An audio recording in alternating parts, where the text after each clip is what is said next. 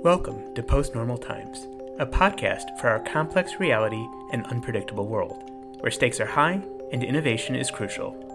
In this series, I get to sit down with some of my favorite minds to explore new ideas that transcend traditional academic boundaries and address our most pressing needs. I'm Andrew Vosko, Associate Provost and Director of Transdisciplinary Studies at Claremont Graduate University. Welcome to the show. We'd like to welcome our listeners to our podcast today, where we don't discuss business as usual. We discuss business in a transdisciplinary world. And I am very, very happy to be here with our guest, Professor Dionne Bensonsmith, who is faculty at Claremont Graduate University in our Applied Gender Studies program, and also faculty at Claremont McKenna College. So she is a good citizen of Claremont, active everywhere. And also one of these people who is active outside of the campuses. You are the, let me get this right. You are the co-founder of Mothers on the Frontline. Yes. Okay. And you are also the chair of the Reproductive Justice Community IRB. Yes. Okay. Can you explain what both of those things are before I move forward? Happily. So Mothers on the Frontline is a children's mental health justice organization. And so we actually coined the term children's mental health justice, and we focus on children's mental health justice and caregiver justice. And we do that through supplying, and I'll talk a lot more about this later, supplying what we call, to be fancy, epistemic resources. But we have a web page. We do community engagements and workshops, and it's an organization that is founded and run by parents, mostly mothers, three of us, of children who have mental health conditions. And it's meant to both elevate, destigmatize, and to actually really enter into talking about the ways in which children's mental health and children's mental health justice and caregiver justice are intertwined. They're mutually dependent, and the ways in which we can actually really engage and function within not only institutional context, but also start to disrupt, engage, and redefine those relationships.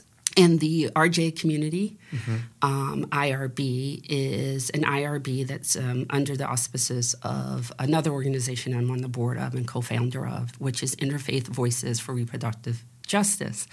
And the RJ community, IRB, exists within the community. So we're the nation's only institutional review board that is situated within the community. There's the Indian tribes that are situated within Indian tribes, and then there's us. And our function really is threefold. It's to help with researchers who want to do community-based and community-engaged research with reproductive justice organizations, many of whom we have relationships with. It's also to help our community researchers to produce their own research within the community that will maintain and stay within the community. And it's to build the capacity to do both of these things, because a lot of the research, particularly research that's done by community organizations within community groups that requires or would be good for grants, require some sort of peer review. Mm-hmm. And so this is our way that we can help facilitate that peer review in a way that is reflective of community values, and also helps our community groups and academics kind of work with one another. Okay, so you've got a lot going on. A lot.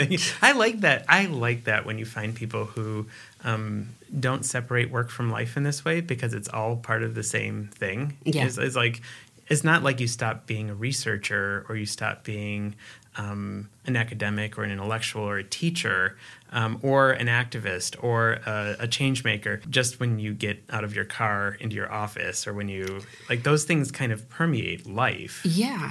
It's really fulfilling, and it's challenging, as you recognize. And to me, it's much more reflective of who I am and what I'm trying to do with my PhD. Mm-hmm.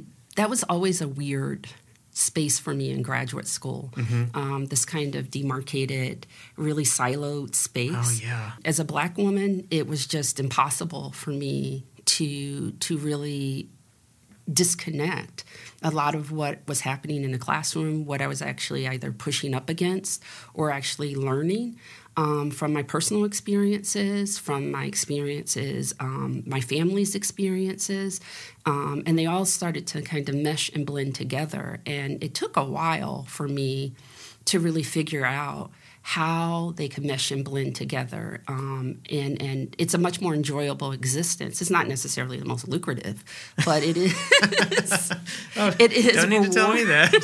It is rewarding in a way to be able to embody and to learn and to think of having a PhD as this kind of lifelong arc and not just something that's institutionally dependent. I have some difficulty in my mind when there's conversations around retirement of like, I'm doing this until retirement. I'm doing this. And maybe I'm in a small camp here. I never want to retire. I want my... You know, I might change the way I'm working. I might change the institution or the venue, or I might create my own institution, or however this works. I might be a freelance, I don't know, whatever in the end. But it's all integrated because the kinds of things that I am and the me that goes into what I'm doing is just a part. Same. It's also a part of the knowledge. It's also a part of the professionalization that was given to me to get my PhD. And I think that that's becoming more normal in the economies that we're working in. Like we're becoming gig workers in some ways, right? And I think that we have two different versions of a model that we think. So we're still getting into graduate school and we're like, well, here's how you get your job afterward and here's how you – and that is true. But now we're working into this as well as like, here's how you'll get your next 20 jobs. Here's how you'll make this work when you don't – when there's a pandemic, for instance. And there's so much – agility we're having to work with, and a lot of what we do and a lot of what's great about a PhD is it's a capacity build more than anything else, right? I like that. One of the things I always tell my graduate students, especially the very new ones who are just in their, a lot of times I have them in AGS. So that's Applied Gender Studies. Right. And it's their very first semester of graduate school. So they're in and they're wide-eyed and they're like, what is this about? And one of the things I tell them is to recognize what your superpower is and recognize how it's going to be amped up. And so to me, and for me personally, one of the things that I've always been a polyglot. If you talk to my mother, I've always absorbed, I've read a lot. And when I got my PhD, it was like my brain just expanded. And my capacity to absorb information and make connections with what I was absorbing, it seemed like it went on overdrive. And you know, much to the consternation of my family for some time, they're like, stop. But that's like my superpower. And I recognize it. I recognize that I can read a lot of stuff and I can make connections and see the connections. And so I'm always telling them that what will happen in this rare and very brief moment when you're in classes in graduate school is that you're going to expand in ways that you never thought that you could expand. And if you start to be attuned to the ways in which you're expanding and the ways in which that expansion can help you make connections that's not just institutionally dependent, because you didn't come here as part of an institution. You didn't come here like locked into a program, right? When you start graduate school, you came here because most of us, because we had questions that we wanted to ask, we had things that we were passionate about, and we wanted a way to kind of apply it and to do it. And so I'm constantly trying to encourage them, stay connected with that, stay connected with the wonder. And then you'll start to see how you can make the connections in different places. Okay, so you've got sage advice. It must have come from somewhere. You've been through the graduate school experience. You've talked about that a little bit yourself. So can you give some context to us about how you got to be this person who understands not just looking at these things as superpowers? It's funny. I like to think of these things as superpowers, too. It's comic books. It's totally comic books when you're a kid. I think that should be class 101. It's like a comic book reading. But what was your mix of academic and life journey that took you to the place of embracing your polyglot and embracing this idea that you're not going to retire either? No. You're in this because this is all a part of you. My first big transformation had nothing to do with sort of the strict academic pathway, right? I was always So I was an All-America, played basketball. I was pretty good at it. And I was always, like I said, I always read a lot. I always did a lot. So I always thought, okay, so I'm going to get this basketball scholarship, and this is a way for me to get to a top-notch university. And then I fell in love with basketball. I went to Notre Dame, and I blew my knee out. And it was a life-changing, career-changing injury. I was never able to become the basketball player that I thought I was going to become. I thought I was going to play, and people laugh because the WNBA didn't exist in like an actual place, but by the time I graduated from high school in 1989, they had already known. They knew that there would be a professional women's basketball league that would be started up. And so that cohort that you saw that populated the early WNBA, we were all college basketball players. We were all top-notch college basketball players. So the talk was there, and I was like, yeah, I'm going to do that. That would be so cool. And it would be cool to do that and then maybe travel to Europe. So I had this whole idea about what I would do, and then it all came to a crash. And then I was at Notre Dame, and it's like, okay, so you're here. What can you do, and what can you, how can you take this opportunity to explore the things that you love? And so I started taking classes that I could never take as an athlete. I started interacting with professors. And that kind of kicked in this kind of making connections and making transitions that would really help me in what I consider to be one of the more painful periods of my professional career. And that was when I stepped away from my tenure-track job at Grinnell College and came here.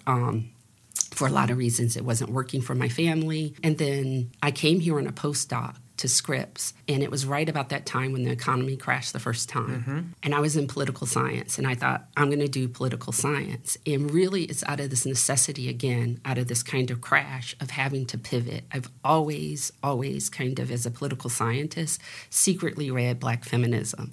And my dissertation infused Black feminism, but it was not a place, well, okay, like, that's not political science. I was going to say, can you explain that? Because, and I am outside of political science, and I'd imagine that there's got to be some kind of political philosophy that would go on, and Black feminism should fit into political philosophy, into political science, should it not? It should. It doesn't. Okay. Full disclosure, when I was at the Maxwell School, one of the reasons why I chose the Maxwell School in the first place is because it pegged itself as an interdisciplinary space. That only meant, really, that I took some classes in econ, and you had to take some classes. And then you had to take two classes outside the Maxwell School. And I chose the only department that would house me, which was philosophy. And I took my two classes with Linda Alcoff. And that was probably, if you think about where I am now, that was that kind of sea change for me. So I'm in the philosophy department taking a class on race and philosophy, reading Stuart Hall, reading people that I've never been exposed to in political science. And I don't think... it would be very difficult in a lot of departments for people to be exposed to that in political science. Political science is a discipline that is very much focused on, one, a quantitative way of, and a positivist way of analyzing and engaging with the world. There's not a whole lot of philosophy in it. And the philosophy that's there, I would say that there's not a lot of the sort of engaged, reflexive way, right? Like, it's an assumption. We have to learn. Of course, we have to learn about political philosophy. We have to learn about Hobbes. We have to learn about Rousseau. But really, why and how that actually really is engaged with how we ask questions and what and how the discipline is structured, sometimes it happens, but it's not. It has to be a deliberate and intentional conversation on the part of the professor. It's not kind of in this overarching way of the discipline. So for me, after taking Alcoff's class, I started working with Alcoff secretly. And I'm doing all this reading and this work with her. And I was writing a really good dissertation on Congress and filibuster. And I could tell you a lot about filibuster and race. And I literally was crying the entire time. I would write it. I like turn the pages into my chair, and he's like, "These are good pages," and I'm like, "I know, but it sucks. I don't want to do this." And so between Linda and my chair, Grant Reher, they were like, "You don't want to do this? Then what do you want to do? Because whatever you're going to do and however you're going to do it, this is who you're going to be for the next 5 to 10 years. I was like, I want to write something about Black women. I want to write something that reflects my experience because I'm in public policy. We're coming off of 1996 welfare reform at the time, and there are a lot of assumptions, even within my own discipline, that we were making with regard to, you know, Black women, Black women's motivations, women who are in welfare, their motivations. And I did not see at that time our discipline, which really, if you think about some of the theories that we have in political science, I'm an institutionalist, that could really answer this and really do it in a systemic way. We weren't. And I was like, I really want to do that. And so much to the credit of my chair, he said, go ahead and do it. That's what saved me when I got here and everything had dried up with respect to political science for me. There weren't a lot of openings in political science departments. California worked very well. I have a you're talking about transdisciplinarity. I have a transnational biracial family. And so there aren't a lot of places that an African-American and Russian family blended in all these ways could exist where my kids can actually grow up and kind of feel slightly normal. So we knew we were not going to leave. The question was, how can I stay here, do the work that I really love doing, which is research and teaching and everything, and do it in a way that's sustainable. And it turned out that it was not political science for me. I could not find a position in many political science or gov departments. It actually was in gender studies. And that dissertation, that little nugget of a dissertation, is what really allowed me to start having this kind of conversation around gender and feminism, which I think is just inherently an interdisciplinary and transdisciplinary space. Yeah, a lot of evolutions of disciplines come out in this really interesting way where you see people like you, where you see people who understand that there are bounds that have taken on some kind of tradition that are rather ossified. Things are stuck this way. And for better or worse, it doesn't mean that a field is bad. And there is some kind of movement in the field. But when the ossification happens, that movement is slow. Yeah. And the most movement that ends up happening doesn't come from something like theory. It usually comes from technology. It usually comes from our preoccupation with how to do the newest kind of data analysis. And so we're asking similar kinds of questions with different methodological means. I wouldn't even say methodological, because sometimes there's no logic. Sometimes just methods. Right. It's just methods.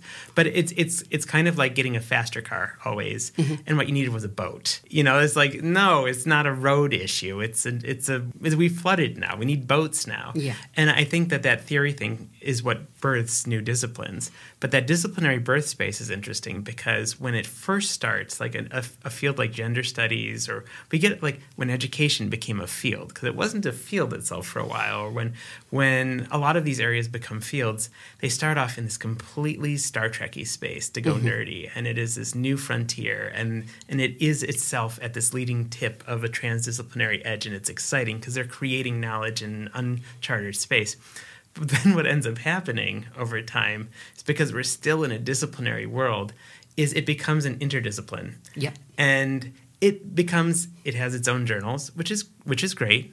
It has its own customs. It has its own degree programs. It has its own outcomes. It has its own cultures. It has the people you should talk to and the people you shouldn't talk to anymore. And it starts getting the artifacts, and it starts ossifying itself. And then you see another bud come. And so you see an evolution of disciplines that go from beginning, and then it takes a while to get to something very, very established. But you can see, if you look across an entire catalog of disciplines, where they might be in their process. You're like, okay, you are an established, you're very ossified. Fine, because you know what? There's never a shortage of knowledge from there. Right. And one of the things we do in those ossified spaces that is a crime of ours is we forget the classic stuff and pretend that it didn't matter. And so much knowledge is still to be rediscovered from that. So I'm not against that.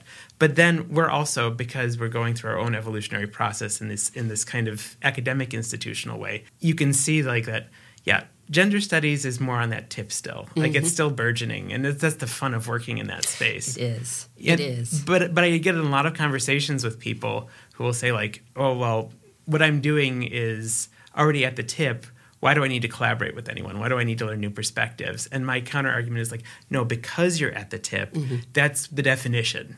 You're still establishing these things. So you never stop collaborating. You never stop looking outward. Right. It's like you're trying to balance the institutionalization of your field with the need to bring in all of these diverse spaces to make it even better before the ossification happens, because it's going to happen.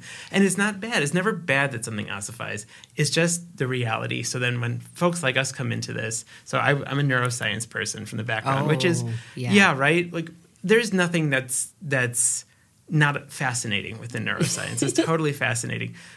But there are things that I learned when I got into this field that I'm like, wait, this is how it works when you publish? Right. This is who I have to be nice to at a conference. This is the kind of postdoc I need to get. And those kinds of things are what become more cultural norms in the disciplinary kind of acculturation. And when I did that, and I'm like, but I think deep down I'm kind of a humanist. Like that doesn't go well together. So, how did I get involved, from this hardcore molecular neuroscience into, teaching about medical ethics as the other side of it, and then fitting into a transdisciplinary space. Right. And I think the end that I always, I tell people who are talking to me one-on-one is you can't not be who you are. Yeah. It's going to come out one way or another. And so if you're like deeply a humanist and you're in a scientific field, then you've got this amazing opportunity to contribute to one of these new burgeoning things, or you can make it yourself. And I think that's part of the fun. It's part of the fun about being in Claremont, honestly. Yeah. It's part of the fun about being at CGU is because you have all of these programs that have bud up like this. And so you're in these spaces where not a lot of people have ever been, and you get to dictate what happens. It's funny because you said you can't be who you are. And so one of my co-founders at Mothers on the Frontline, and she's also my collaborator, I call her my partner in crime, is Tammy Knighton. She's actually a graduate of the CGU philosophy department, so somewhere in mid-2000s. We graduated around the same time. And we were on faculty together at Grinnell College, so we were both young faculty members. And one of the things that we always laugh about is that I sort of mentioned feminism to her, right? And I thought, philosophy. All I knew about philosophy, by the way, was feminism and critical race theory. I didn't realize. I thought like everybody was doing that because that was what I was doing with Alcoff, right? So like everybody's doing this all around the country. So, you're a philosopher. Let me hit you out. So what do you think about Stuart Hall and blah, blah, blah? And she's like, that's totally not what I'm doing. And the other thing she said was, I said, well, I went to an interdisciplinary program, and I explained what interdisciplinary was. She's like, no, that's not really what we mean. And she actually described what is transdisciplinary, and that kind of struck up this friendship. She always describes me as a philosopher. She's like, at heart, you realize you're a philosopher. And I'm like, I am not a philosopher. And, I flunked philosophy at Notre Dame. It was required. The professor was a priest, and he said that women can't think. And so you couldn't think above. That's a great way to start. It's like nobody, if you're a woman, you're not getting above a C. And so I got a, C+ or something like that, which was actually good for a woman, I guess. But I never thought of myself as a philosopher. I never thought of myself as a person who's really thinking about theory all of the time. And in the spaces, so who I am and what I'm always thinking about is theory and frameworks. We at Mothers on the Frontline, we have this framework. It's a children's mental health justice framework that we develop. And it is a development that came about from our reflexivity and reflecting on our own experiences as mothers. So it's me, myself, and Angela Riccio, who is the only non-academic.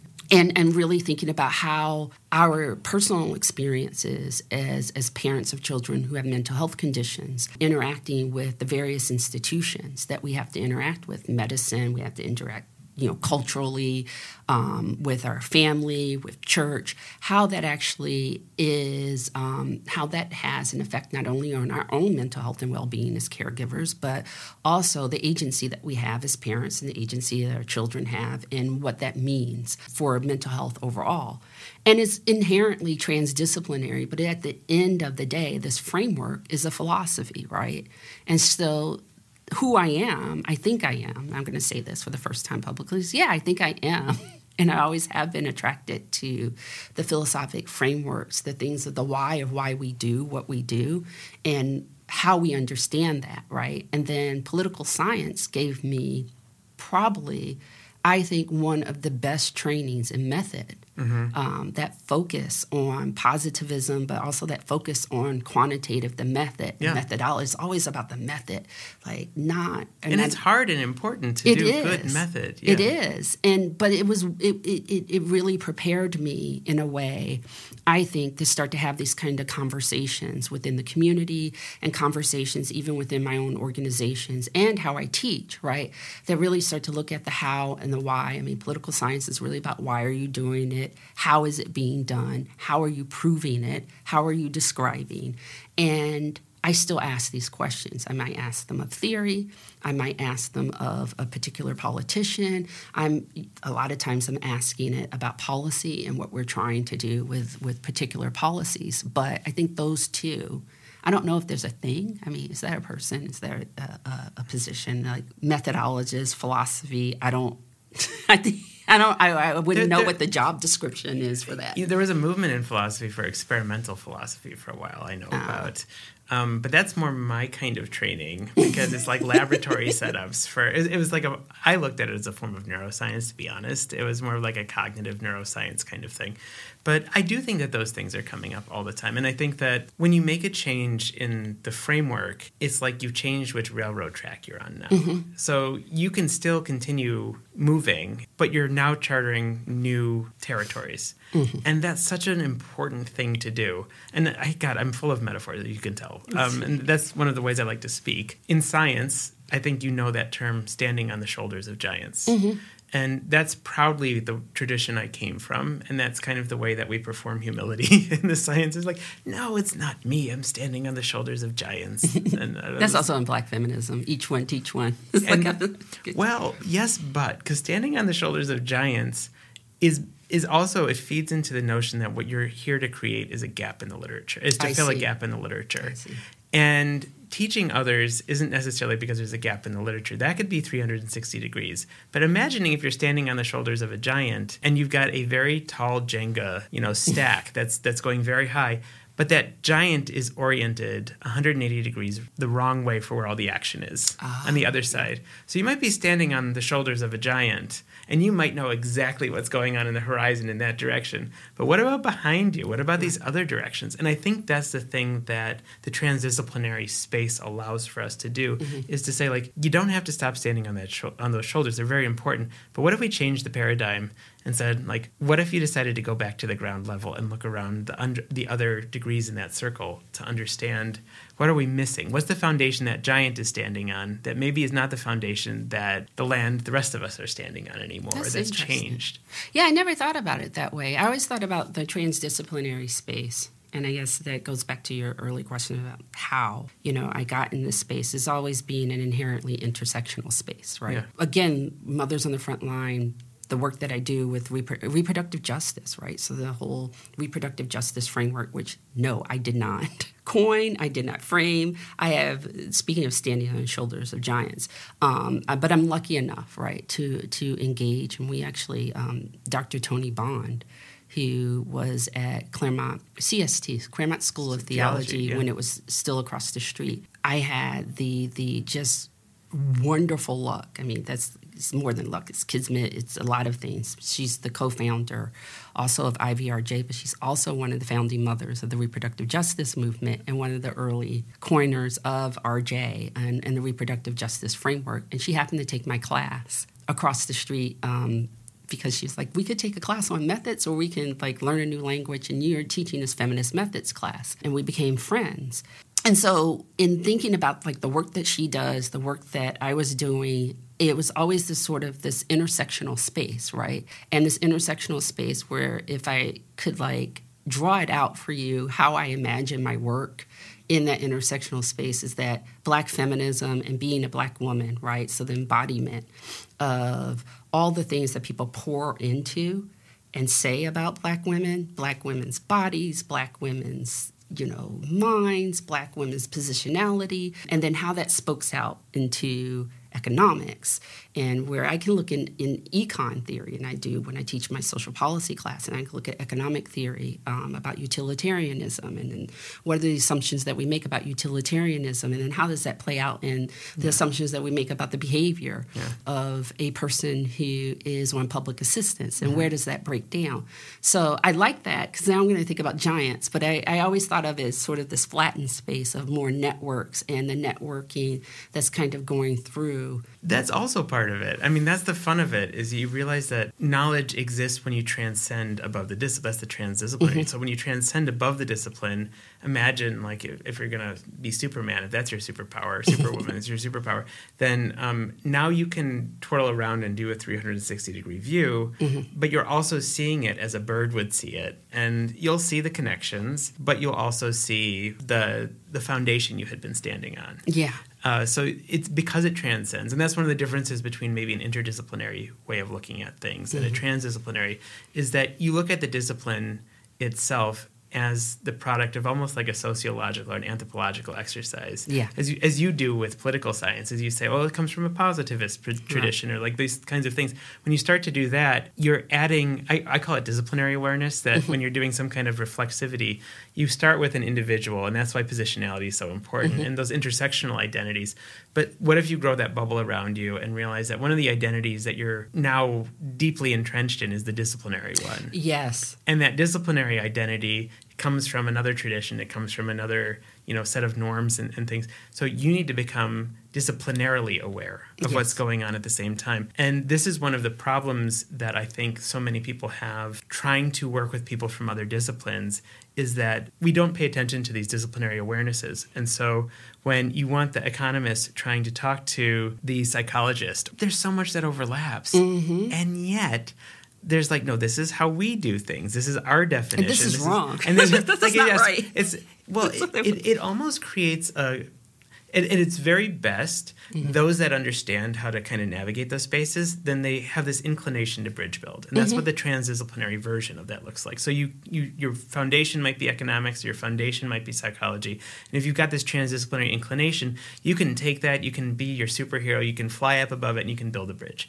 If you're deeply disciplinary, then you burrow. Yeah. And burrowing is okay as long as you don't literally ostrich yourself and pretend that the rest of this isn't existing, or say this is wrong or this is stupid. And obviously I'm going to be in trouble from a lot of people, I think. I'm trying. I'm just letting it all out. I'll follow you. I'm letting it all out. I'm being probably a little on the critical side of this because I think you really do need a balance of all of these things.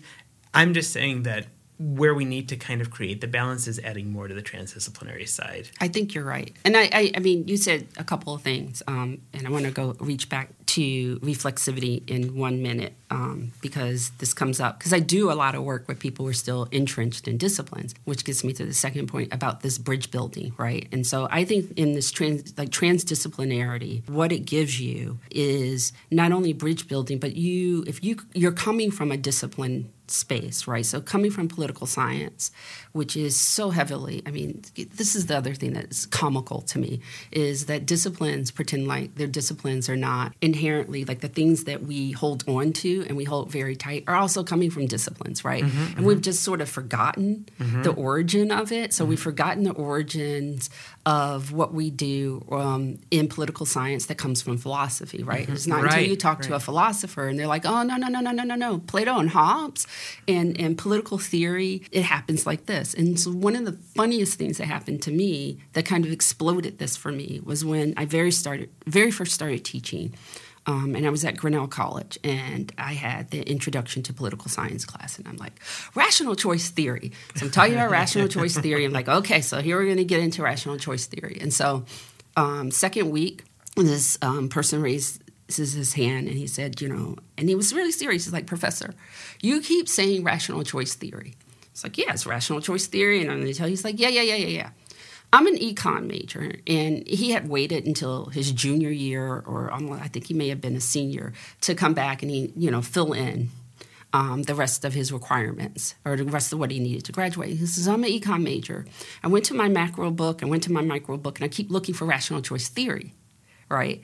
I keep looking and looking and looking. Nowhere does it say rational choice theory. Why?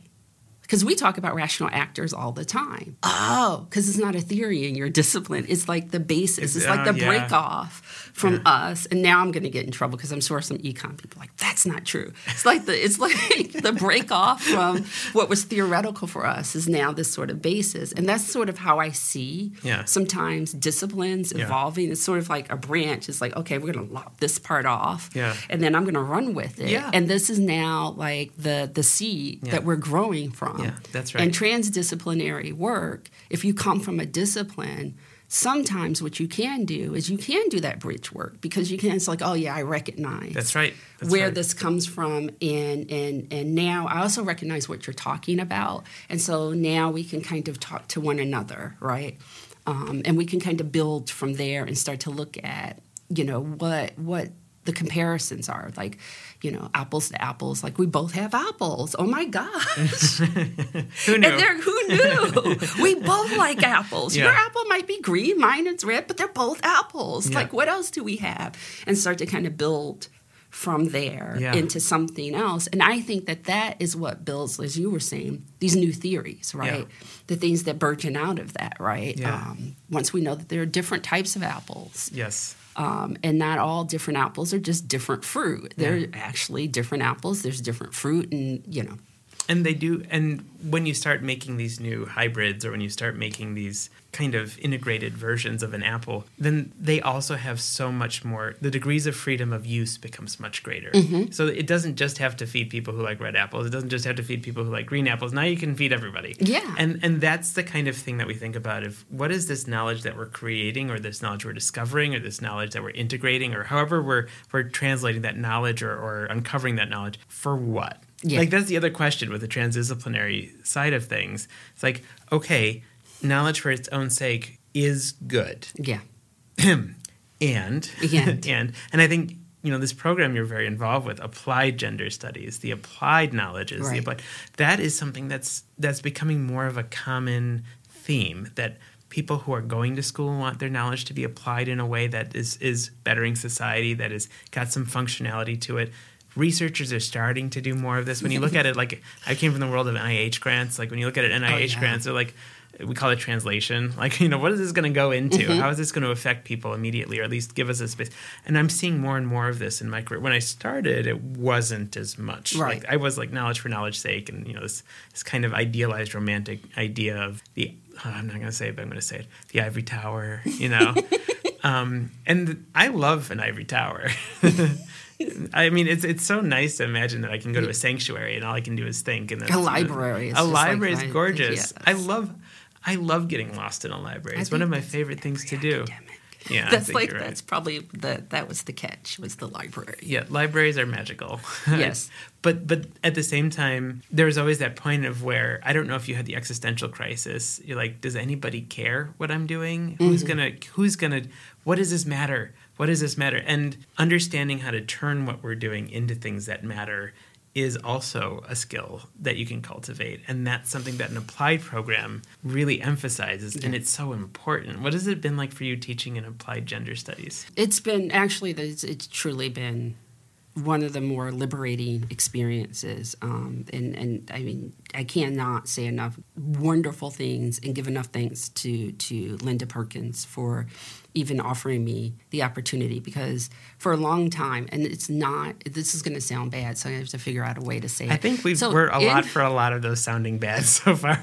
Well, in gender studies, in feminist studies, I mean, if you come from a discipline like political science, you really have to kind of get the stink of the discipline off of you, because people associate political science, particularly in feminism and gender studies, as a discipline in a much, this is my experience at NWSA. This has been my experience in going into departments. It's like, so you're in political science, so you're a quantitative person, and so they associate it with hostility, right? Okay. And so there was a barrier for me, even working with Alcoff, in getting my foot in the door to even teach in gender studies. I mean, this will tell you like the sort of 180.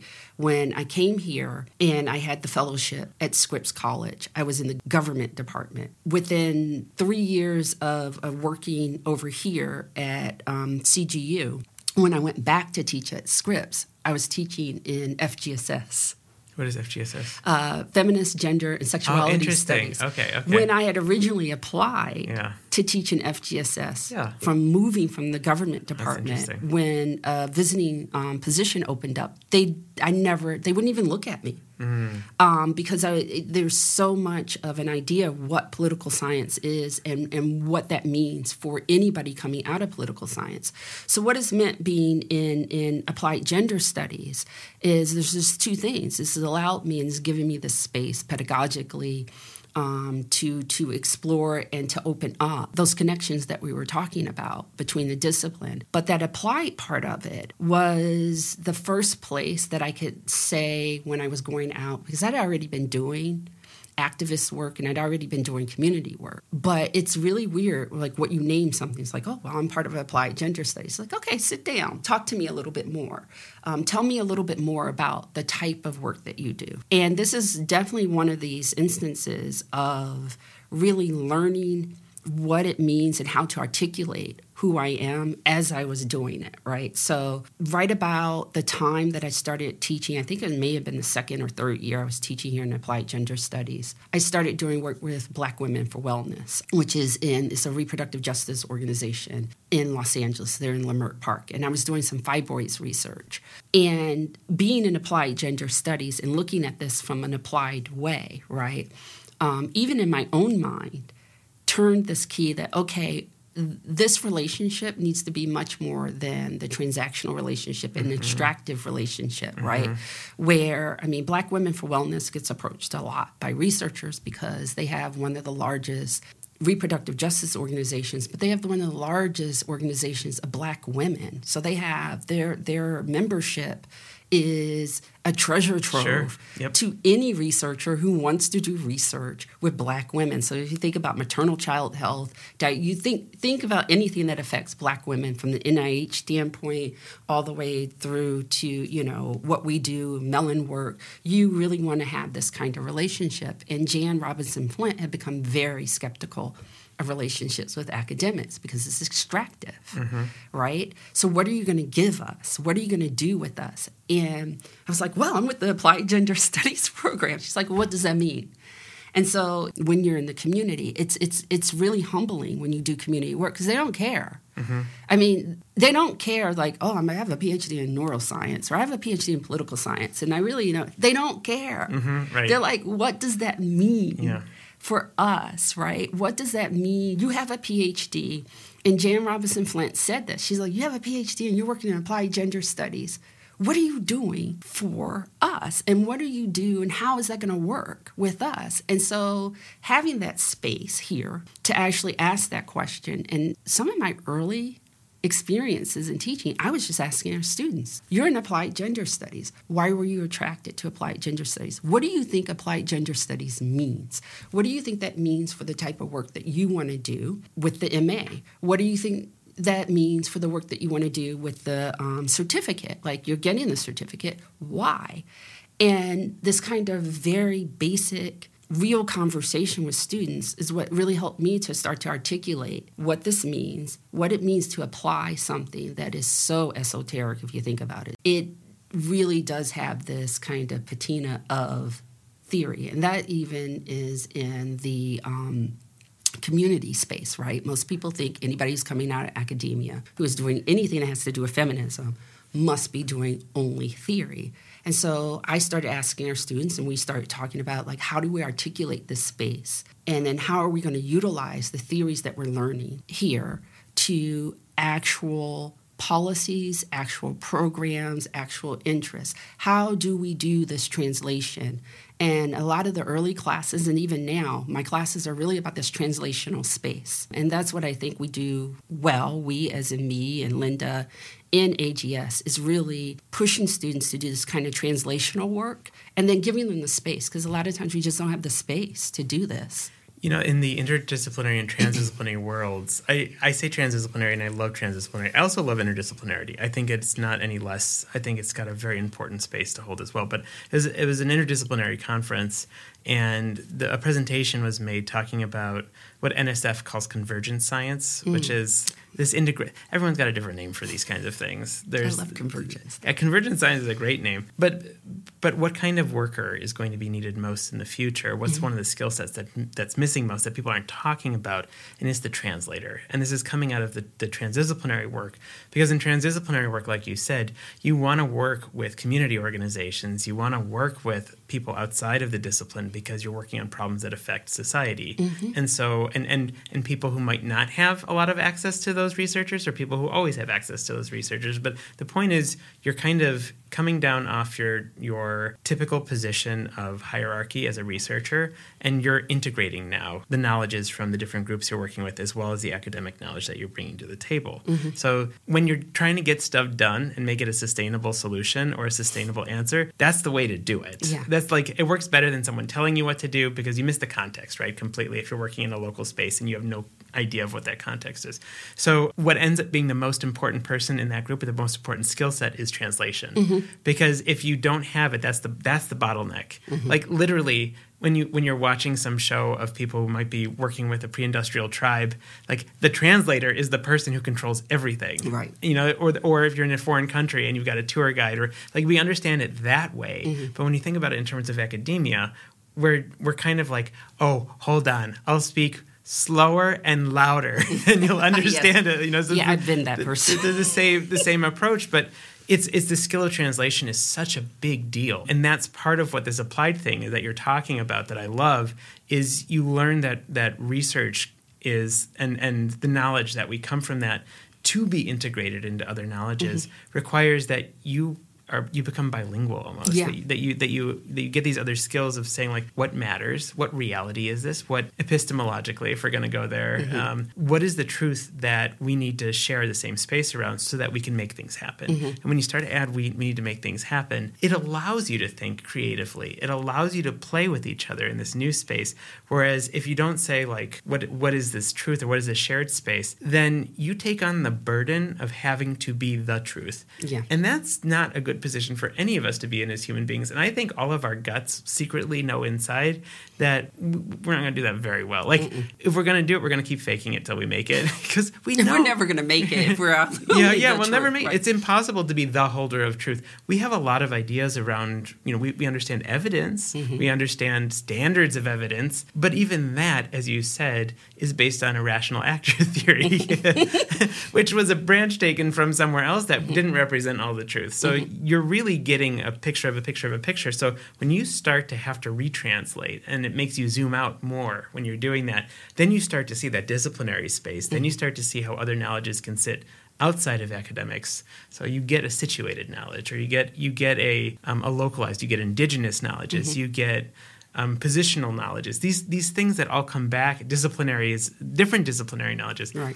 It's like loving pinball and then suddenly walking into an arcade. Yeah. You know, like you see this whole thing is just so fun. You'll never stop being involved with asking questions and having impact. And that applied piece is so important and it's so cool and the world needs it. So I'm glad you're doing that kind of work and having that experience. What the class has turned into because of applied gender studies is we spend a good amount of time on how do we create this space?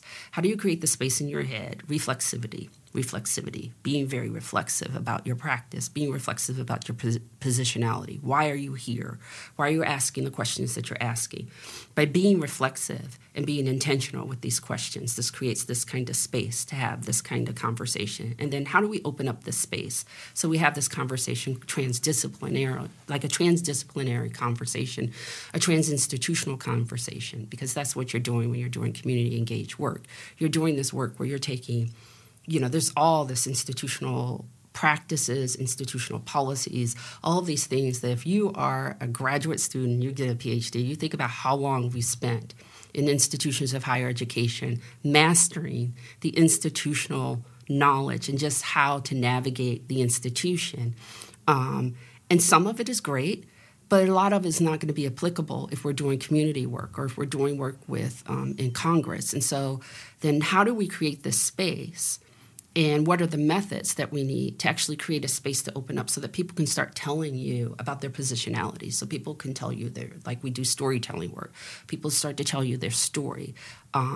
people start to tell you and really talk about their institution and what they've observed, right?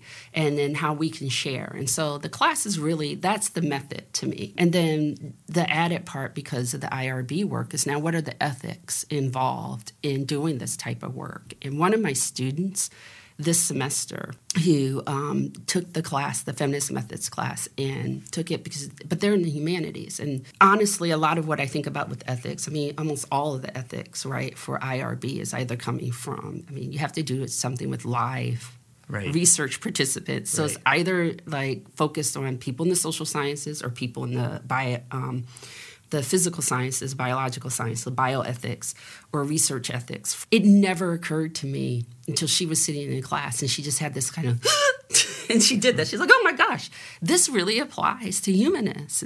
And I said, how so? And so she started talking, and another one of my students started talking about, you know, like the research ethics and these sort of ethics of asking questions, consent, engagement. We don't really ask these questions when we are talking to people for documentaries. Mm-hmm. It's not really something that people really engage with. Even when you're doing research for your fiction, it's not engaged with, you know, this was a historian. She's like, but we don't talk about the ethics of reading somebody's oral histories or reading somebody, right? Mm-hmm. And then I write and I'm telling this person's story. They're not around and I'm interpreting who they are. And we don't talk about the ethics behind that, particularly when we're talking about groups and people whose stories have been marginalized, like their positionality, their situatedness is not part of the theories and the practices of the discipline that I come from, right? So I'm going to take that and I'm going to read the story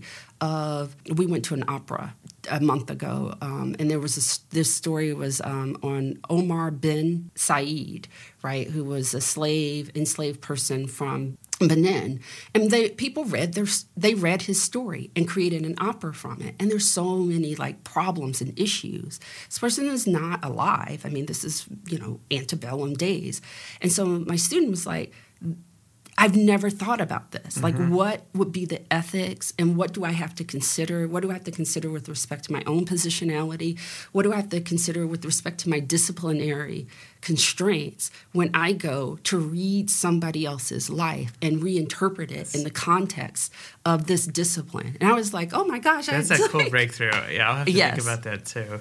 One of the things you mentioned that got me thinking about when you were doing community kind of based research was something that reminded me of teaching and trying to evolve this concept and how it fits into the transdisciplinary world of when you're working with communities or when you're working with non-academic actors as part of your research team, that I would start to, and I've gotten better at this, I've done a kind of wobbly job, and I think it's becoming more clear to me and more important, is teaching a unit on allyship. I was teaching a course in the summer of 2020 when people wanted to talk about what was going on in the world, and specifically in the United States in 2020.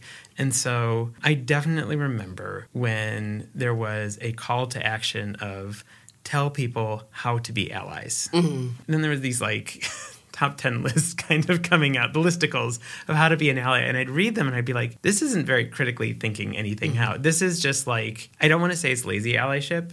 It's just, it's limiting mm-hmm. to what allyship is. So I started doing reading on it quite a bit, and it fits so well with what this transdisciplinary idea is because they come from the same space. Mm-hmm. That when you're an ally, you have to take into account histories and positions of power. Like you have to take in this positionality question. And what you have to do is understand that your job is to create some kind of relational collaboration with mm-hmm. the group. That means you have to become entrustable. You have to become ontologically in the same living space so that you understand what reality is.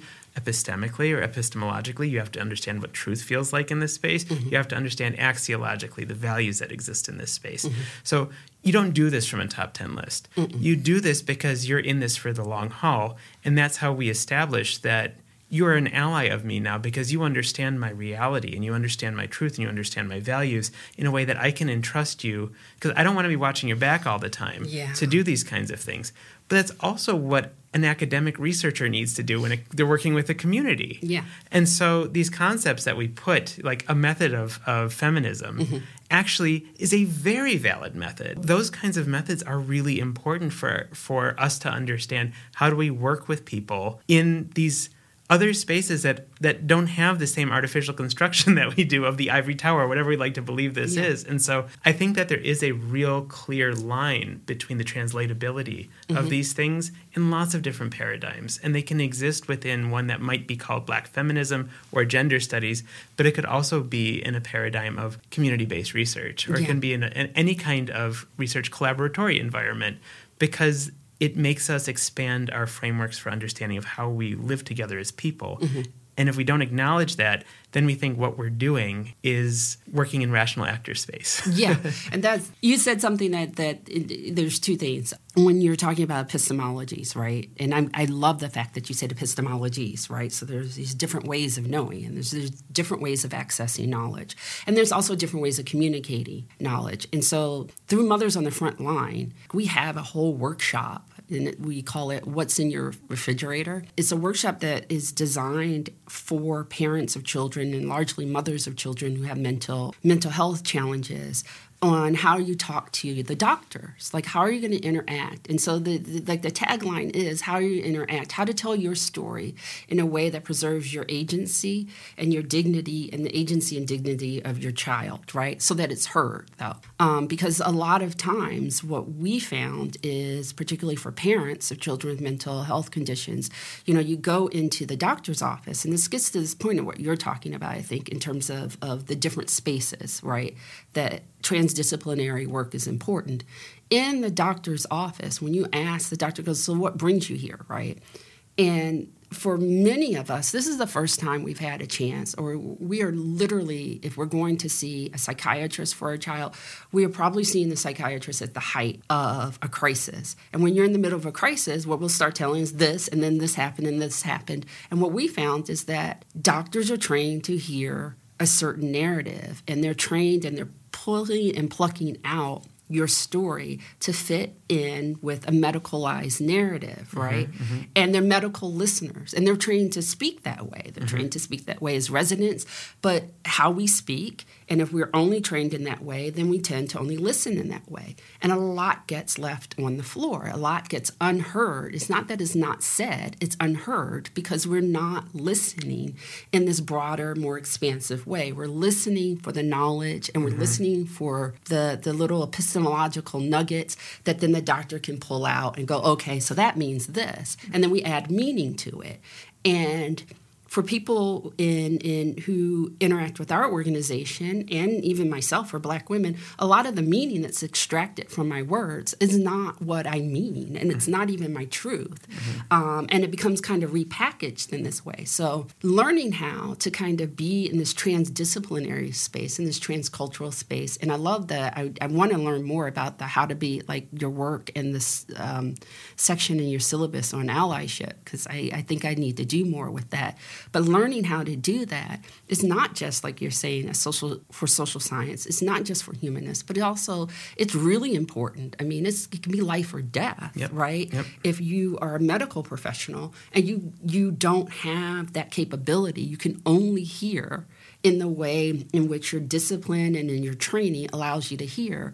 You miss so much, particularly when you're working with people who have different epistemological or different epistemologies through which they are communicating. Your example is fantastic there. And it reminded me, very recently I was speaking with a physician who has a number of his patients are trans women and trans men. And they come into his office, and they're so used to this narrative being narrowly heard. And so what they end up doing is they consult with another organization to learn how to say their narrative, similarly to what you're doing. I think it would be really interesting if your organization... because I think there's so much overlap. But he said it's easy talking to trans patients now, because they come and they'll literally hand him an index card of all the things that he's going to need to know, because they've been taught how to speak his language of, you know, what's going to matter. I think it speaks to a bigger issue. It speaks to a big issue. We don't teach physicians allyship. We don't teach physicians how do you get into someone else's world, and talk about a power dynamic. I mean, that the medicalized world is one of power dynamics, because that's when you're most vulnerable, when you're seeing somebody who's going to help you with healthcare. But I'm seeing projects in the future. I think that glass of wine is quite appropriate. Yes. We should talk about lots of different things. Yes. Dr. Dionne Benson-Smith, this was an absolute pleasure. Thank you. Thank you for being on our show today. I'm so glad that we got to talk about everything under the sun in the transdisciplinary world. Me too. And I hope we have many more of these conversations. Thank you. Thank you for having me. Thanks for listening to this episode of Post-Normal Times. Thanks to our guest, and thanks to our support from Claremont Graduate University. If you enjoyed Boundary Crossing with us and want to hear more, make sure you follow us, spread the word, and tune in to our next episode.